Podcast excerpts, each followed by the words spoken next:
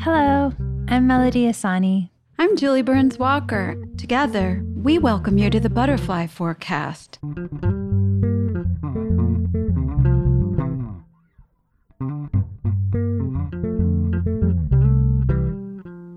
So, Smishy, I really wanted to talk to you about something because I noticed a pattern of something that was happening to me this last week that reminded me of something that we had talked about a month ago. what is that? it's this thing where in my family life with my mom and in my workplace and with a friend, it all the same kind of dynamic happened where I feel like I'm responsible for taking care of those people in a way that's not, I don't think is my responsibility, but for some reason I feel like it's my responsibility too. Mm. Um, not the other way around. Like I'm, I'm, I have to take care of everyone. And I think it's lore because oftentimes in those situations, I'm like, well, but who's going to take care of me? And I also, I don't want to be responsible for them in those ways. It doesn't feel like something that I want to do. I don't want to be responsible for people. Like at work, for example, I'm responsible for everything creative. That's I mean, I'm responsible for the company as well, but if somebody is in a creative position, if I've hired somebody to do something creatively, I want to be in charge of everything mm-hmm. creative, but I don't want to be in charge of anything else. How do you know it's lore, you know, mythology? That's the term I I love the term lore because I feel like it's more um, applicable to life and not about something we read about in books. Because I feel like in some instances it's holding me back from doing the thing that I really feel like I'm here to do or mm. manifesting more of my true self. And I feel beholden to this role that I've been put in versus being free to express myself in the ways I want to express myself. So, what made you want to talk about this, these incidents? No, I don't want to specifically talk about these incidents, but I I think I'm just really interested in talking about the beliefs that we carry around about ourselves mm. that we we've been taught or that we learned or picked up somewhere along the way that aren't true because they manifest in so many different ways like I remember you were telling me one time how there was or or I actually don't remember whose story this was, but somebody was talking about how when they were young, they were one of like seven kids and their dad was left to take care of them often and um you know, the dad just wasn't a good caretaker. And so when the mom would leave, he'd like get one Subway sandwich and like cut it up between seven kids and give them each like a slice. And um, when this particular kid was like, Hey, I, I'm still hungry, her dad looked at her and was like, Ugh, you're so greedy. Smishy, that was me. how did you grow up? You took that and you're like, wait, I don't want to be greedy. And so you grew up feeling like you shouldn't ask for more. It's okay for you to be hungry.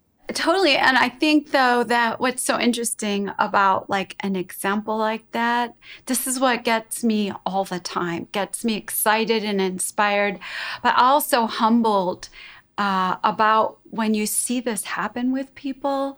You can identify it when you do. You're no longer reactive. Like you're not angry at them. You're not accusing them of something. Or you're not trying to analyze them.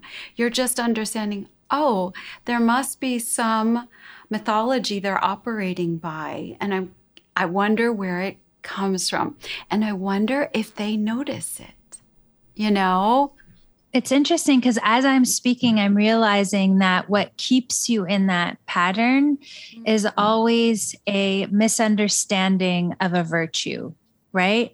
So for you, it's like, I don't want to be greedy, or, mm-hmm. you know, or mm. an understanding of something, or like, I have friends that, you know, uh, like traumatic things happened to them when they were a kid, and then they tried to talk to their parents about it and their parents mm-hmm. were dismissive of the thing that happened. And yeah. so they associated that with, oh, I'm not Im- important enough to be addressed. Oh, sushi. And that's the tip of the iceberg because maybe that's their conclusion, or maybe there's some ancestral lore that they have been carrying unconsciously that got passed on from their parents and their parents and their parents about what the rules of life and engagement are for them. That's why it's so important that we ask ourselves is this truth or this a perception of truth? Because lore is just that. Lore whittles down to perceptions of truth. If we really were taught that reality was single, both scientifically, mathematically, psychologically. You know, humans are humans, we are one.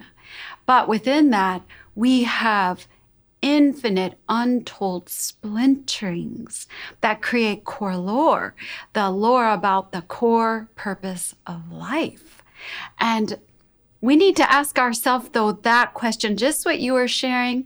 Like, for example, no one's there. We've talked in the past about mirroring. Like if you're mirrored, then you can find a reflection of yourself somewhere enough to say, hey, wait a minute. Why didn't this person feed me? Or why did this person who's supposed to be my authority create in me a trigger that makes me want to take care of them? When I'm the one who's supposed to be looked after in this relationship context. But instead, like you're describing your situation about, you know, always feeling like there's an easy trigger of lore that's like, oh, I have to take care of this person. They're not happy. Or this is where it gets really fine tuned. We have to start asking ourselves, wait a minute, what is it I think I am? Or what is it I think I'm here to do in relationship to this person? Or this situation?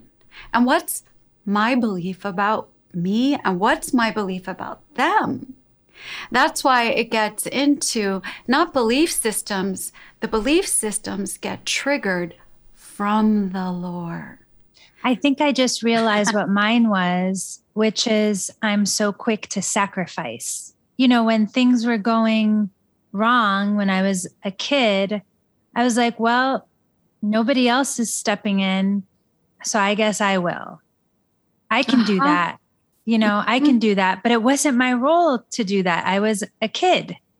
I wasn't supposed to be taking mm-hmm. care of adults. No. I think I still have that where I have to be so careful not to sacrifice myself because it I feel like it's my role where yes. I, in every situation I have to be like, because there's always that little melody inside that's like, but I can do that. I can, I can, everything in me just wants to be like, but I can make it better. I can do that. I could step in here.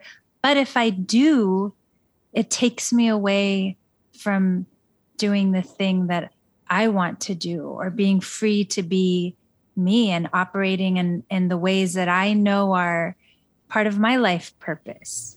Or maybe your more evolved placement of purpose today, maybe that might have been acceptable at a certain stage in the past.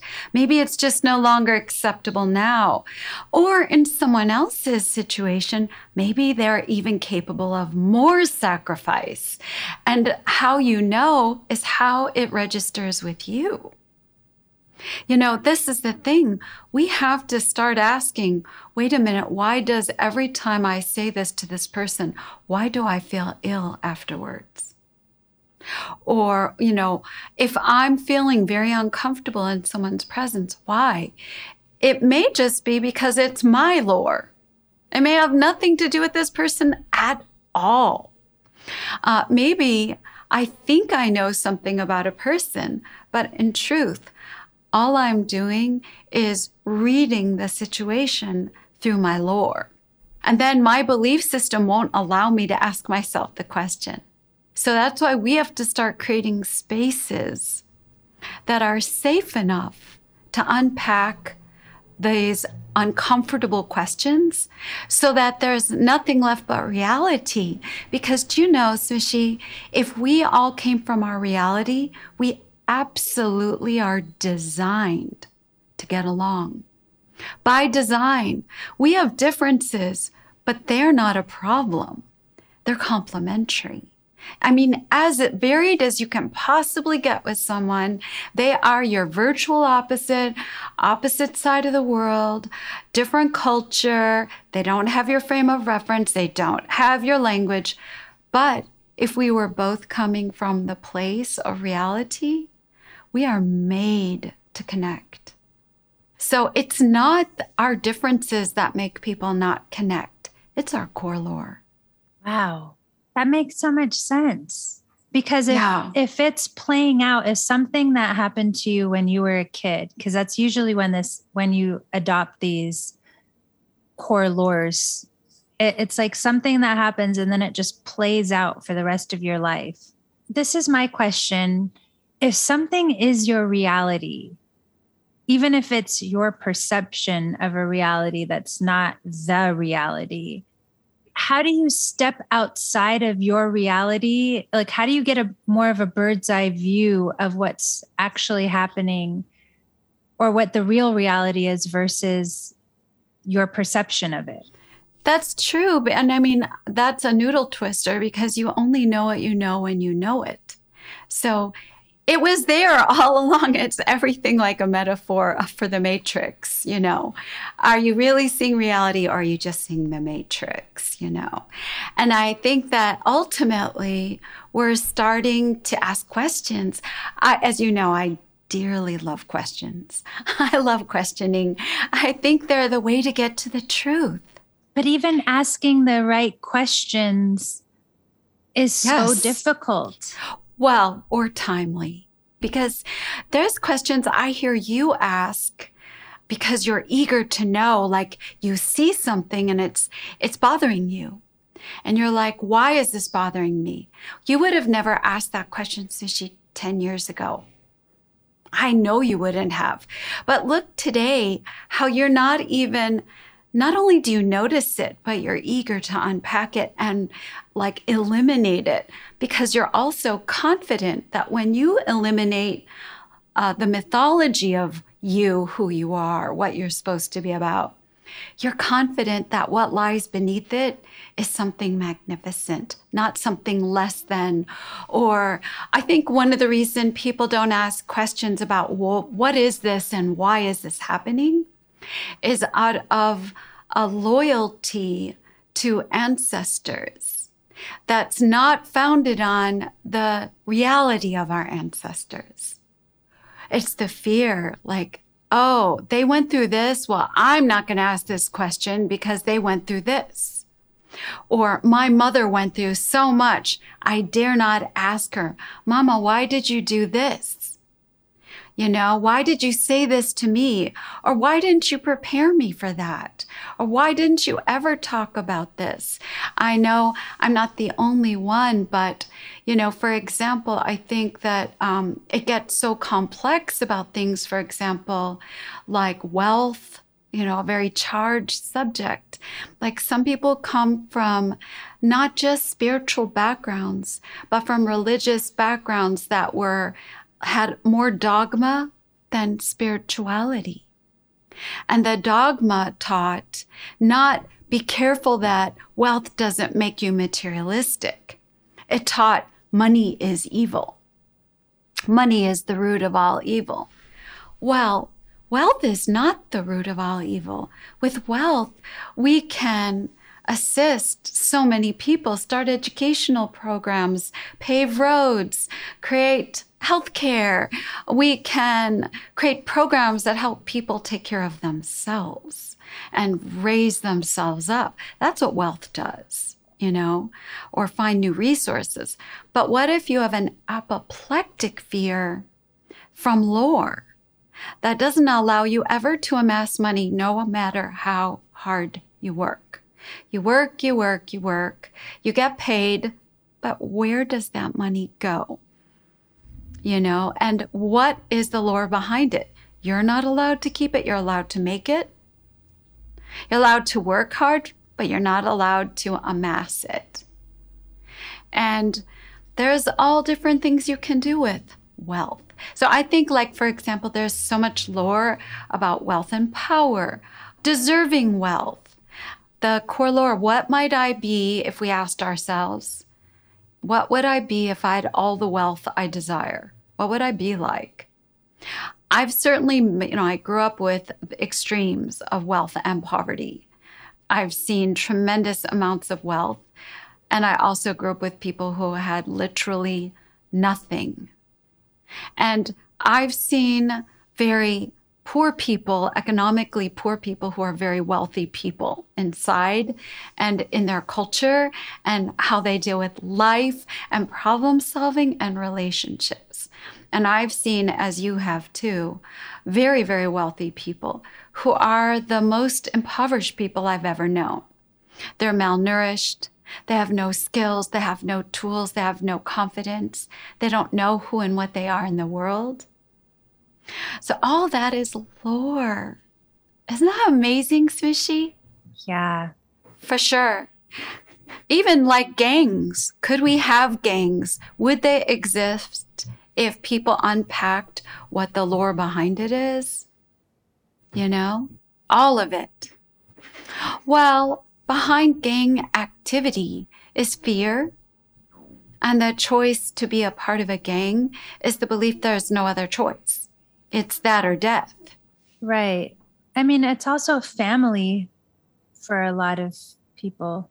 It's a sense of belonging. Yes. But at what point does a person say, What does being in this family cost me?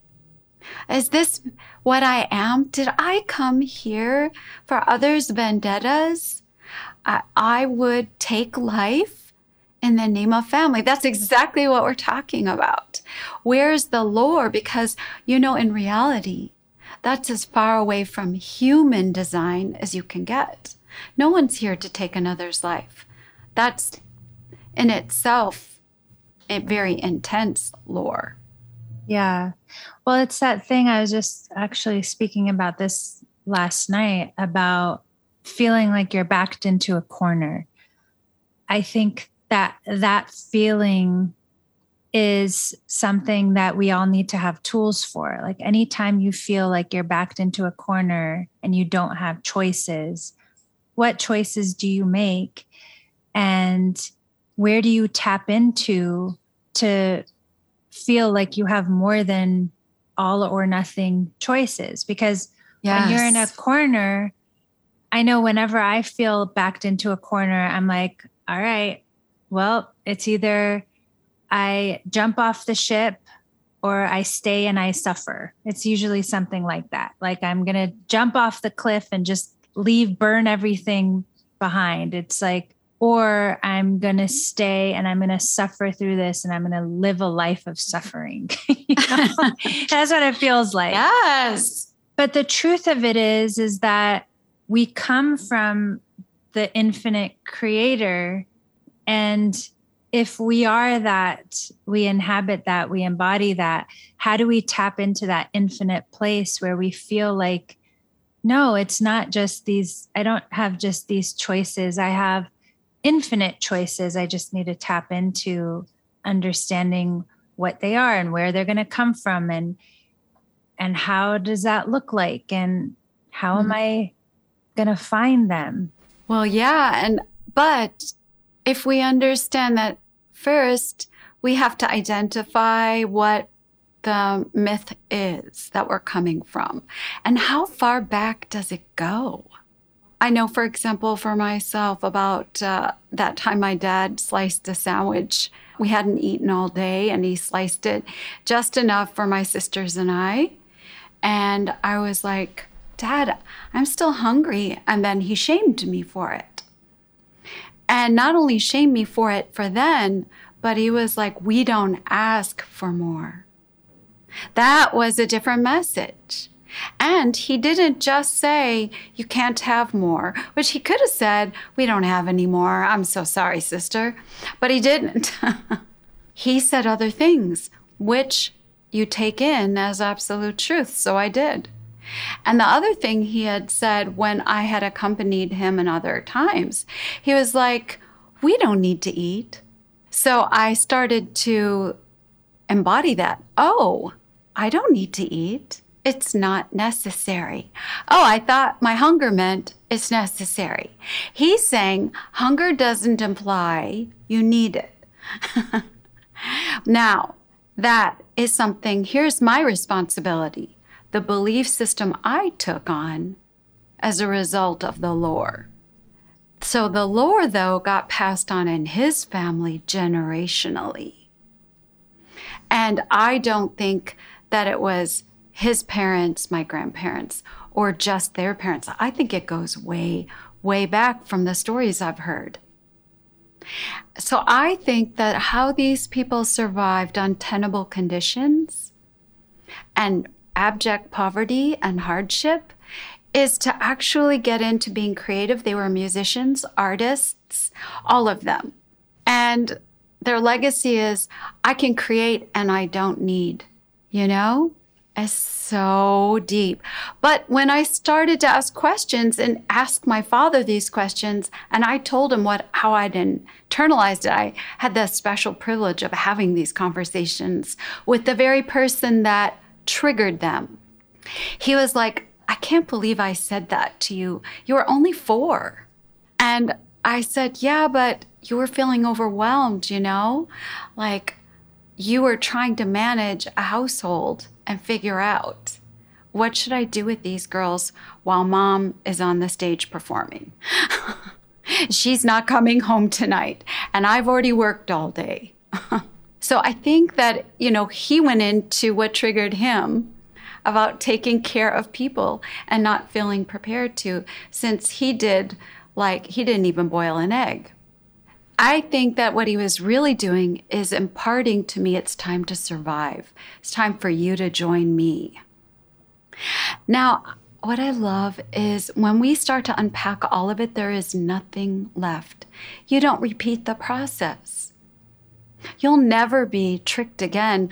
You might be triggered, but it won't operate the same way. As we're getting closer and closer to a universal truth coming out. And Sushi, you know what you were saying earlier? I really love what you were saying that why, when you finally unpack it, it's not beneficial to your happiness or what you want or what you're here to do. But I also think it creates, we need to have an understanding of how important every single life is. One life no matter where you come from, no matter what you are prepared or not prepared for. How one and every life make a difference here. Maybe it's just to remove that layer of lore.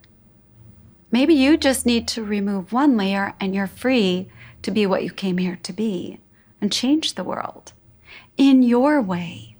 Ah, it's just so heartening. We're not stuck at all. We only perceive we're stuck. You have me speechless. Sushi. So, what did you do with the, those situations when you figured it out? I think once you know it's not actually you, then what do you do? Well, then it's much easier to make movement about it or stay, you know, to just be clear about a boundary you need to set now or but mm. it's more it's more tricky in certain situations it's more tricky than others like if it's with somebody from my like my mom for example there's so many layers there that it's mm. a lot trickier yes. you know so it's like uh, you know you realize one thing in one way and it's like you know i'm just making an example like okay she's the mom, I'm the child. It's always going to be that way. That's just nature.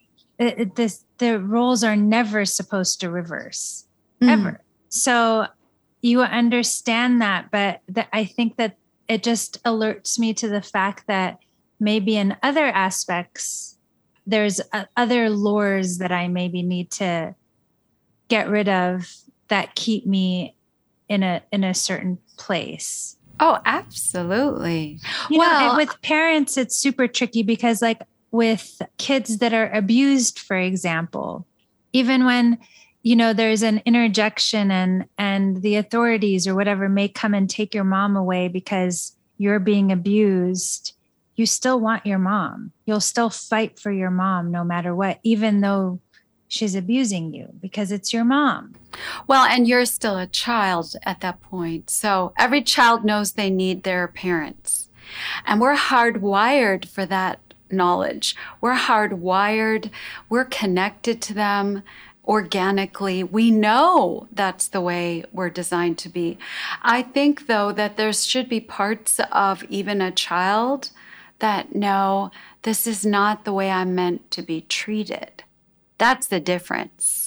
But that's, that's so hard when you're hardwired. A hundred percent. But sushi, it's not different than if you're hardwired to anything else. You know, for example, if you're um, hardwired to think whether it has to do with I don't deserve something or I do deserve something. For example, the entitlements that people carry. When you unpack, why do I feel I'm entitled to this? And you actually follow that all the way down the rabbit hole and ask, where did I get that? When's the earliest time I had that thought? I'm entitled to this. You simply are ignorant, of course. There's room for knowledge and growth here. You know, it's all right to be born ignorant. We all are. But what's dangerous is when we don't listen to the inner voice in us that's always attuned to truth. That voice should say, wait a minute, I'm not entitled to anything. You know, I, I have to, just like everyone else in this world, I can wake up to what I long for, but I'm going to have to strive for it, and I still may not get it. And I may strive and work and sweat and bleed for it my whole life, and I still may not get it because life is not something anyone can control. And really, core lore and all the lore we carry is because something triggered people to feel wait a minute, that's not what I want. that's not, I don't want to hear that. So I'm going to change the rules here. I'm going to say I can. The problem with that is you have to live the outcome and consequences. That is where the lore comes from. And even if you, you know, propagate it and spread it, eventually, uh, as my dear friend in from Zimbabwe, Benjamin Matiti used to say, the truth is always yearning to be free. And eventually it will be. And I really think it comes out in the end. And it's so true. You can watch for it and then you can see it surface. Nothing endures that isn't based on a firm foundation of reality. It can be here for a while, maybe a good long while, not forever. Nothing lasts forever except reality. Can I read something that you wrote about core lore? Okay. The greater the misuse of power of those who govern, and the greater their distorted projections onto those they govern, the more likely our true core is obscured by myths creating false gods. We call these false beliefs or mis- misperceptions. That's a definition of core lore. I just feel like that's so potent because that feels exactly like what we're living in in this country. It's like the greater the misuse of power of those who govern and the greater their distorted projections onto those they govern, the more likely our true core is obscured by myths creating false gods. What do you think are some of the false gods that we've created in this society? Oh, so many. I mean, in the US, we have so many false gods, for example. We do believe that what we own is what we have made of ourselves. a reflection of what we are. We think what we own is also our preservation and safety. We fear anything that could threaten that. We have a lot of false gods about an entitlement, about what we deserve under that umbrella. I think, for example, today we have to be so careful, very careful, for example, with what's going on um, about the pandemic era. There are many things. Our focus, number one, till the end, should be about care and concern for ourselves and our fellow humans. And that's it. Stop right there. Have you noticed that it's much more political? People are developing opinions about the way people preserve their health and make choices for themselves at this time, regardless uh, whether it is what vaccine a person chose to get, whether they chose to get a booster, whether they chose to be vaccinated, whether they chose to wait, whether they chose to move, all these kinds of very, very weighty decisions. All of a sudden, it became there's an American ethos around it. And that's a false God because the nation is based on investigating the freedom to investigate truth for yourself and do research. And research isn't over until it's conclusive. There should be a concern for people. That is all. I hope those people are making a wise choice for themselves. I hope those people are safe. I hope everyone stays safe. The minute it becomes politicized, you see nothing could be political without power. Because otherwise, it would just evaporate when people would just go, hmm, oh, that's your opinion. That's your perception. So we can't even get to the lore if we don't know how to ask questions and you know independently explore the difference between truth and perception of it so i think that's like a concrete example i mean we're on dodgy ground today because there's so much fear of course whenever you bring life and death into a mixture or the perception of life and death, there's so much fear you're going to evoke. And of course, that makes crowd behavior quite simple, you know, to manage. If you say enough fear cultivating phrases, you get a lot of people afraid. Yeah.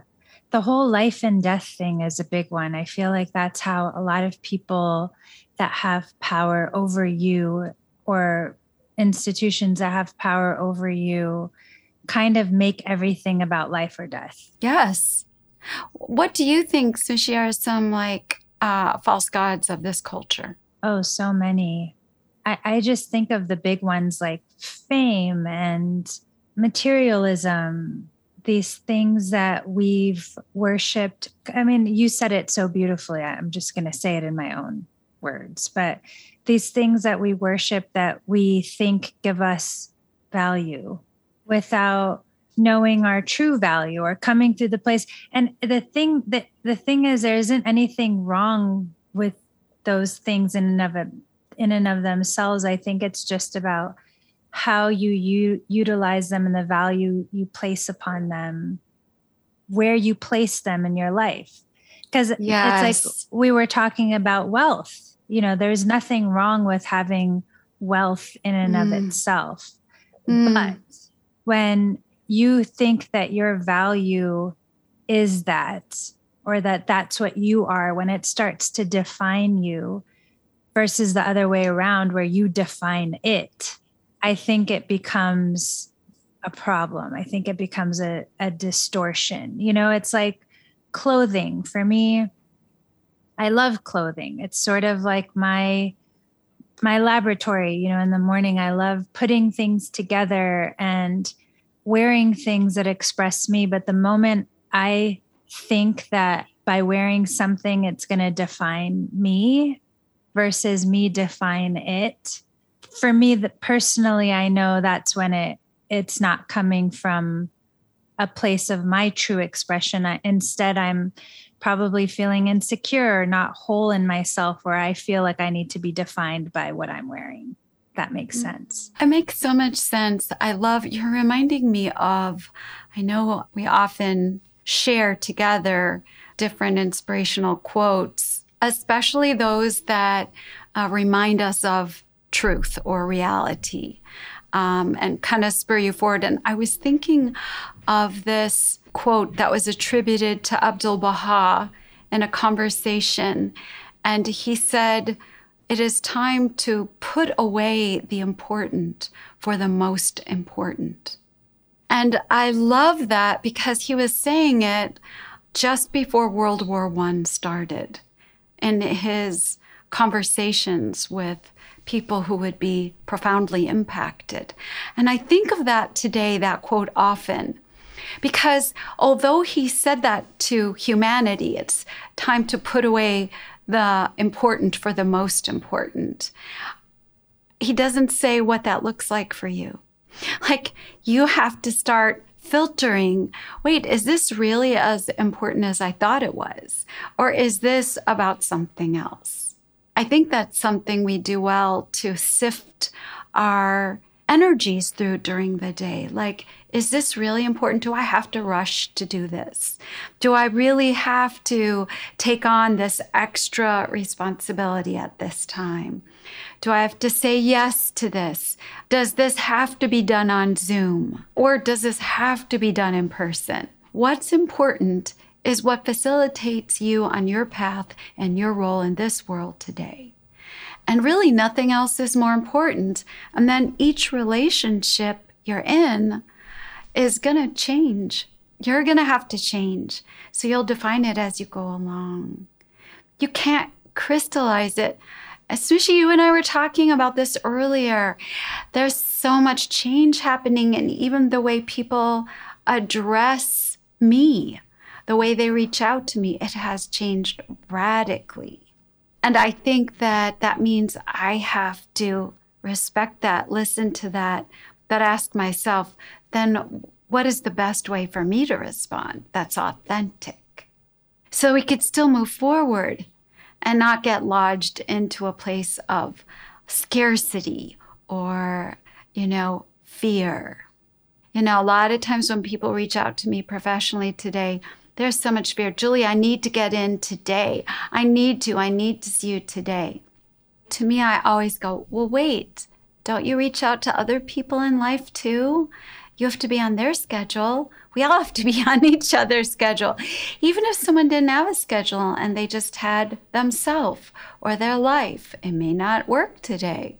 Or they have a family, it may not work for their family today. There has to be more than like being prompted and propelled by fear or any other motivation. Yeah, it's really big. But I think that's also that thing of like creating an interior space mm-hmm. you can really tap into. Totally. How do you handle when you realize something that's been working you rather than you participating with it? What do you usually do? Like, what's your first step? I think unconsciously I identify all the things, all the beliefs that are in my way that are keeping me in that pattern. So mm. there's obviously something that I believe either about myself, usually it's about myself or about the world or about whatever that's keeping me in that place. So it could be anything. It's like, if this person is no longer in my life, who will I be? You know, mm. and then it mm. it's filling in those holes that I had never had to fill in before. It's like, wait a second, but what are they actually, what role are they actually playing in my life? Why was I attracted to them in the first place if they make me mm. feel so bad?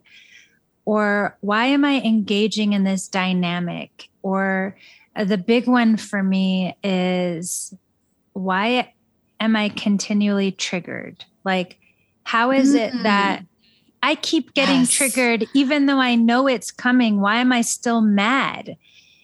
And and sometimes it's not as easy as just being able to cut the person off. It's mm. you really have to figure it out so that you you can continue and also I've found that unless you get to the root with that person, that person will manifest itself in another person in your life anyway, because you haven't figured out what the thing is at the core of it. Mm. That is what I try to figure out so that I have enough of myself or enough information about what beliefs that I have that are keeping me in this place and then slowly dispelling those things. And then once I have enough, I'm done. And then you can also recognize it faster when it's in another situation. You know, I was queued up in this very, very, very long line at the grocery store, and people were in a mood that day. You know, sometimes there's just a pattern, there's just a rhythm. And they were in a state. Everybody was like bumping people with their carts, trying to get in front of somebody else because the lines were so darn long. And so I just decided to hunker down. And you know how you sometimes have a line and then there's forks of other lines. So you have to stay in the one line, and then whoever goes first, you go into that line. And so you uh, filter through. And so I was doing that.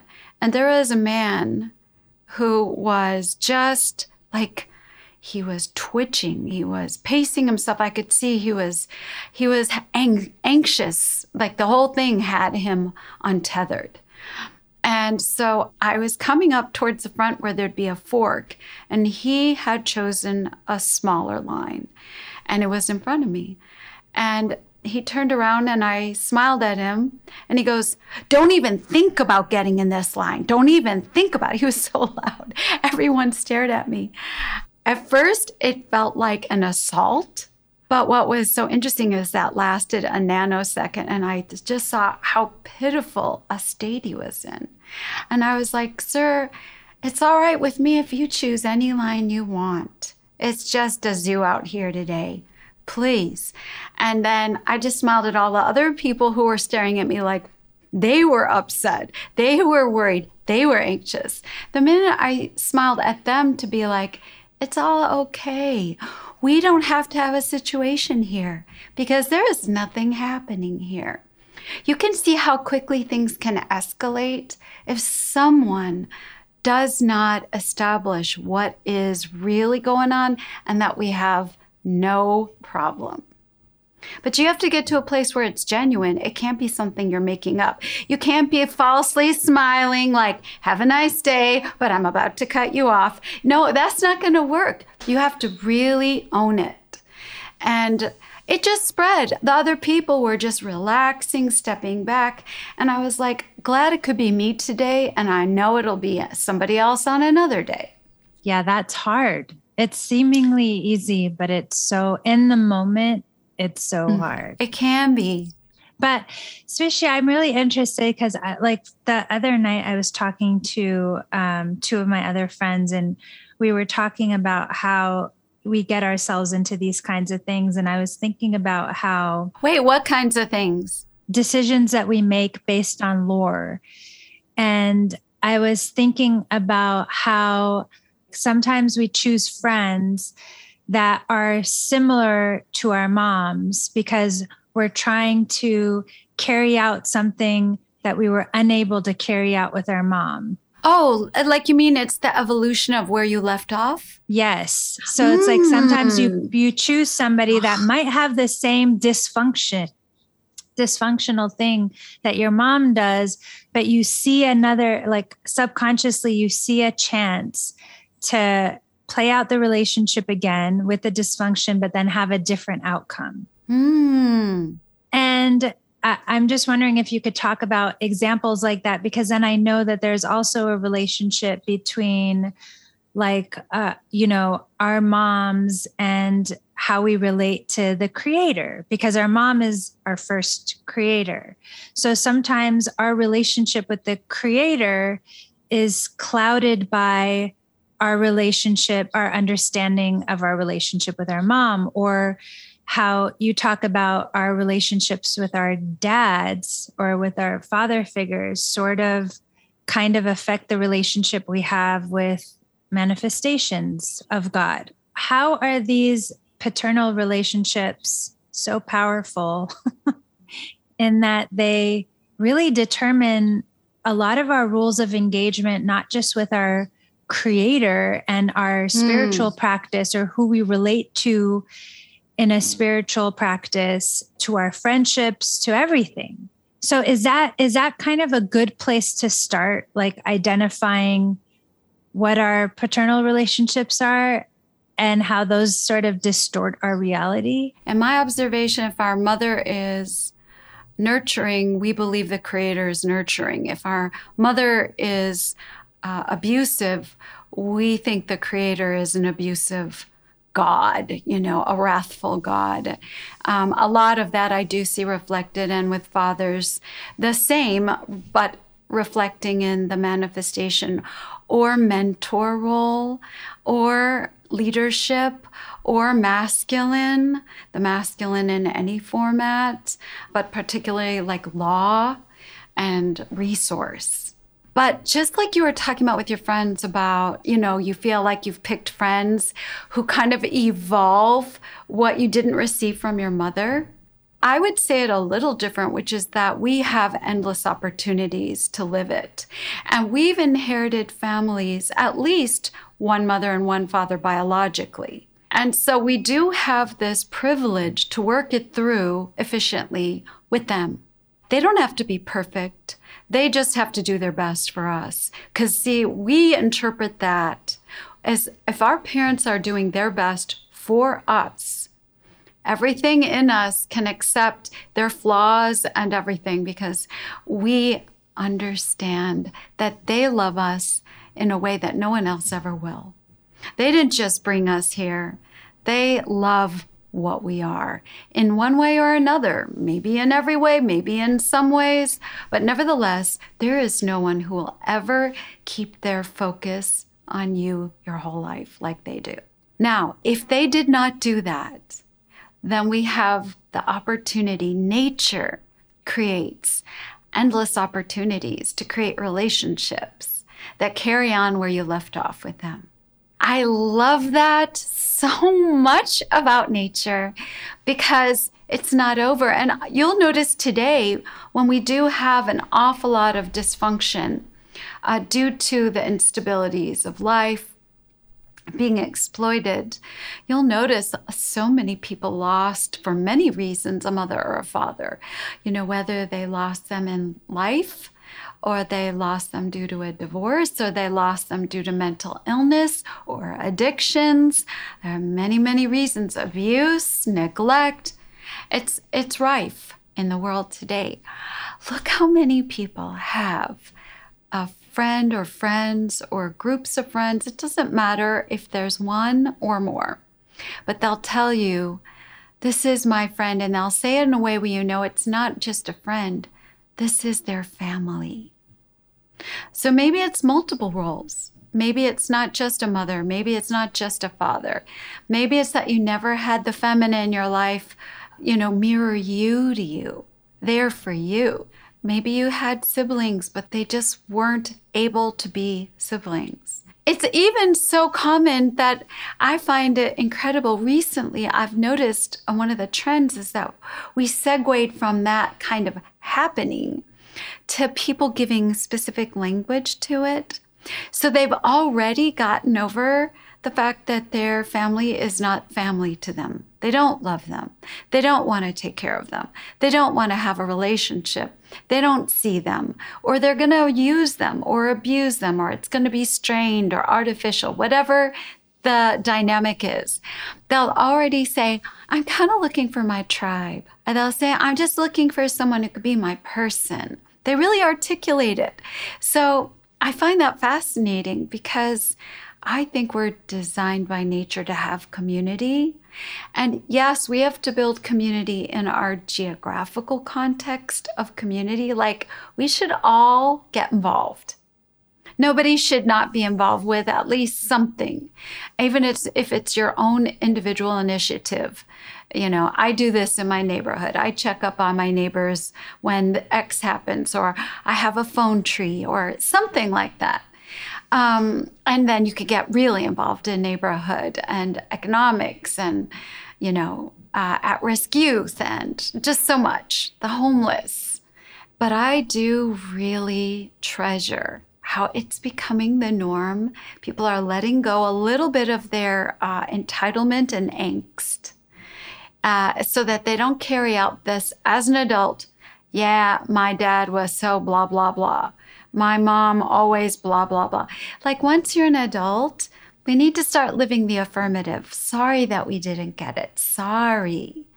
But why let it stop there? Because you are so right, Smishy. Then there's nothing stopping us from uh, a lot of people are quite negative about the masculine today, men and women, girls and boys. Really hard on the masculine. Well, we've identified some themes and strands and trends and patterns in our history which are true. But here we are today. Why not make new relationships with the masculine? Where there's mutuality or themes of real friendship, you know, it's available. Or, you know, I think that so much of um, the gender fluidity is happening was just a cry out to escape from all the gender core lore. Talk about lore. Lord have mercy, we are so done with all the lore around the feminine and the masculine.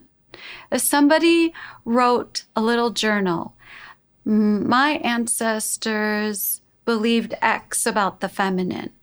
My ancestors believed this about the masculine. You would have volumes, not a journal.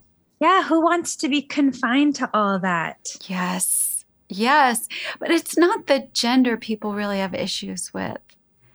It's really all the lore about them. We're just sick of it, literally. So I don't blame anybody for just saying, could we do it better if we didn't have either? But the truth is, we're still going to run into the same, we're going to cause the same pain, the same abuse because we're human. So then we'd have to say, I'm sick of this whole human thing. Could we just be spirit? That's really what we're aiming for. Ah, Sushi, I love that. And what a perfect way to end. Can we hmm. just be spirit? Can we? oh, Smooshy, you had a heavyweight subject today. I love splashing around in it. Thank you. Thank you, Sushi.